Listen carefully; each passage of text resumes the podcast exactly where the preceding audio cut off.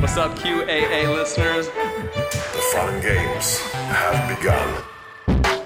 I found a way to connect to the internet. I'm sorry, boy.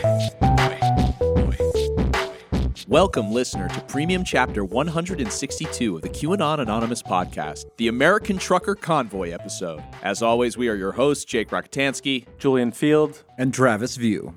No sooner had Jake returned than we had an assignment for him. Join Travis in Adelanto, California, where the largest American trucker convoy was departing for Washington, D.C. on the 23rd of February. It was, of course, inspired by the Canadian trucker convoy that recently occupied the capital of Ottawa for weeks. This American one, which was launching in California, was estimated by the San Bernardino County Sheriff's Department to have 100 big rigs and about 500 to 600 cars. Their grievances? A mix of anti lockdown, anti vax, and anti mask sentiment, with a generous dose of red pilled patriotism. Despite the convoy organizers claiming that they weren't heading to the Capitol building itself, the government still seemed worried about their destination. Here's from the Los Angeles Times. Pentagon Press Secretary John Kirby said Wednesday that the Defense Department has approved 700 National Guard troops and 50 vehicles to support the D.C. Metropolitan Police at traffic posts if trucks start arriving in Washington. The truckers will be making stops, of course, including in Arizona, Texas, Oklahoma, and Missouri.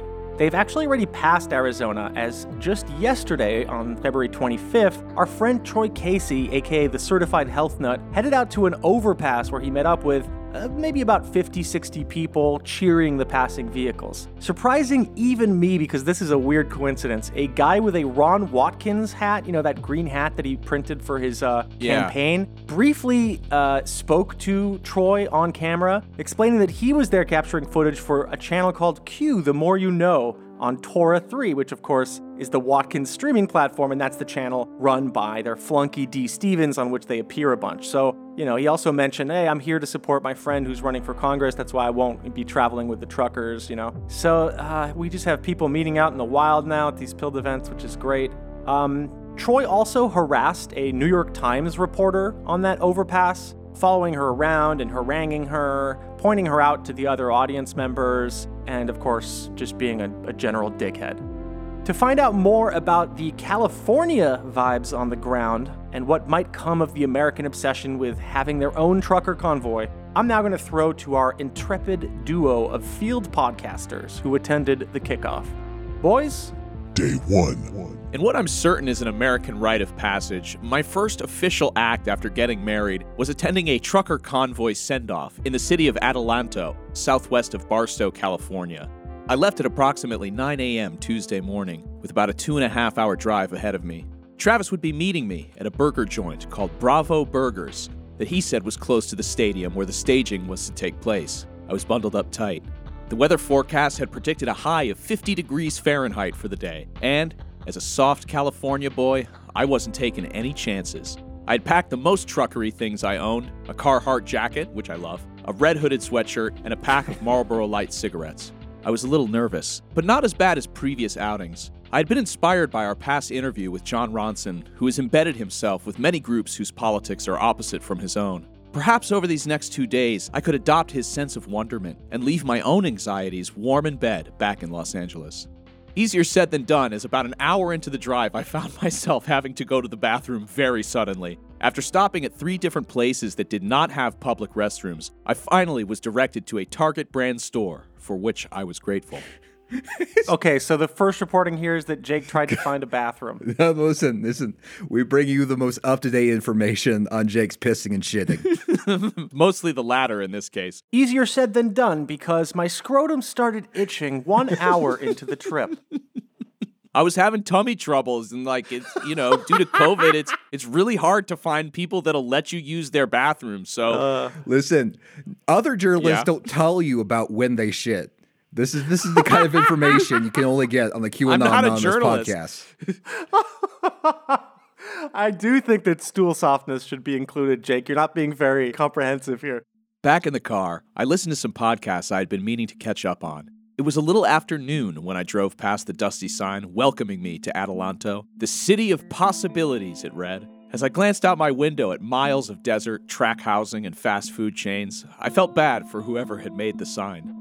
Bravo Burger was hopping. The parking lot was mostly full, and dozens of cars had given up on the lot entirely and parked their vehicles across large swaths of cold sand. My car, which is not an SUV or pickup truck, seemed to stick out like a sore thumb. My lack of patriotic flair was also apparent.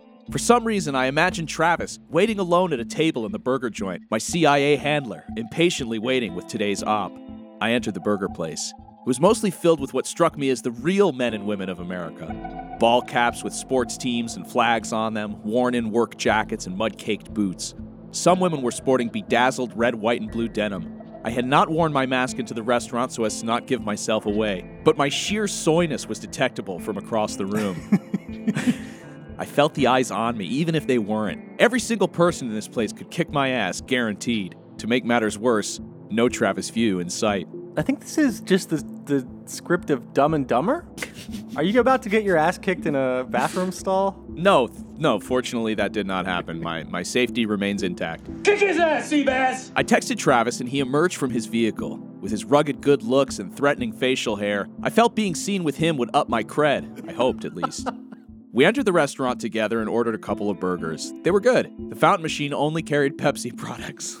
the day was off to a bad start. My God. After lunch, we walked across a small street where the stadium was located. About a dozen big rigs with signs and flags were lined up in the stadium parking lot. One of them had a bright pink cab that I thought was interesting. Others had messages written on them in Sharpie, wishing the drivers a safe journey. A handful of merch stands were set up.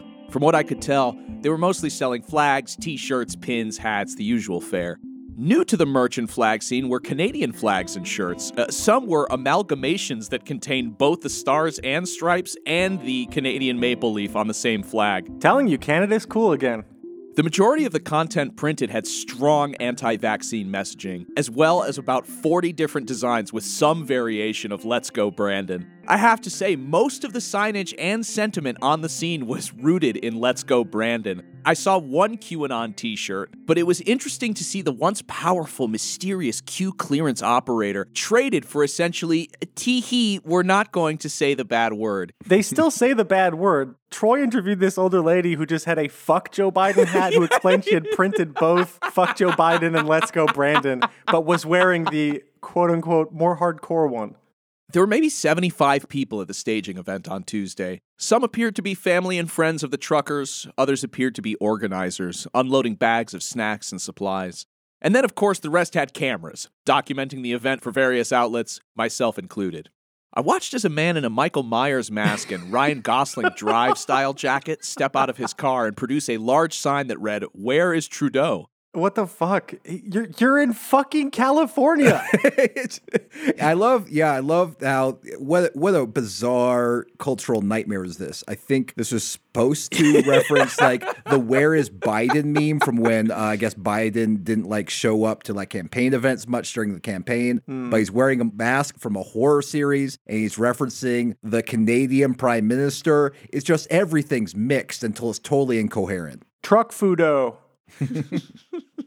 Yeah, that, I did not see any truck Fudeau signs, which would have been perfect. Missed opportunity there. About the Michael Myers guy, you know, I, I kind of assumed incorrectly that it was a young guy who was sort of tro- you know, sort of trolling, uh, you know, and but later uh, I saw the guy take off his mask and it was like a much older gentleman. I pointed this out to Travis and he, he just kind of shrugged and was like, "Well, it is a pretty old movie." And I was like, "Well, yeah, I, I guess." Yeah, wear the scream mask and, and we can talk about, you know, Gen X. So the Michael Myers guy took a couple photographs with attendees and then walked menacingly over to a small crowd of people who had gathered around an open truck container. They were all like kind of like craning to look inside. So I was like, oh, something must be going on in here. But I, I looked inside and all I could see was some pallets of water. So nothing too exciting. Then I realized a woman was sitting on the edge of the freight container, videotaping a man in a headset at the front of the small crowd, either a trucker himself or one of the coordinators. He was on a live stream. The man answered a couple of questions and then asked for someone to lead the group in a prayer. Even at this early point, my fingers were freezing, and so were Travis's ears. He had brought a ball cap that indeed looked the part, but was being blown off of his head every time a gust of wind swept through the parking lot. We decided to take a break in search of some warmer gear at a nearby gas station. The first gas station didn't sell hats, but they did sell those knockoff Oakley type shades that seemed much more appropriate than the J. Crew sunglasses I was wearing. I purchased them on the company card. Oh my god. Travis bought a monster energy drink. Good.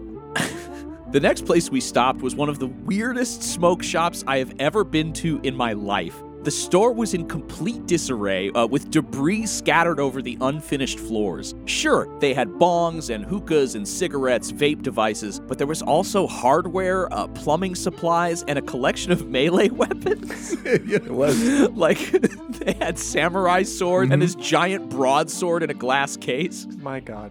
A true gamer shop. it, it- it was wild. And uh, so it turned out that this place also sold beanies, but they all had on them a national flag that was unrecognizable to Travis and me. Uh, we decided that anything less than the American or Canadian flag might draw suspicion, so we moved on.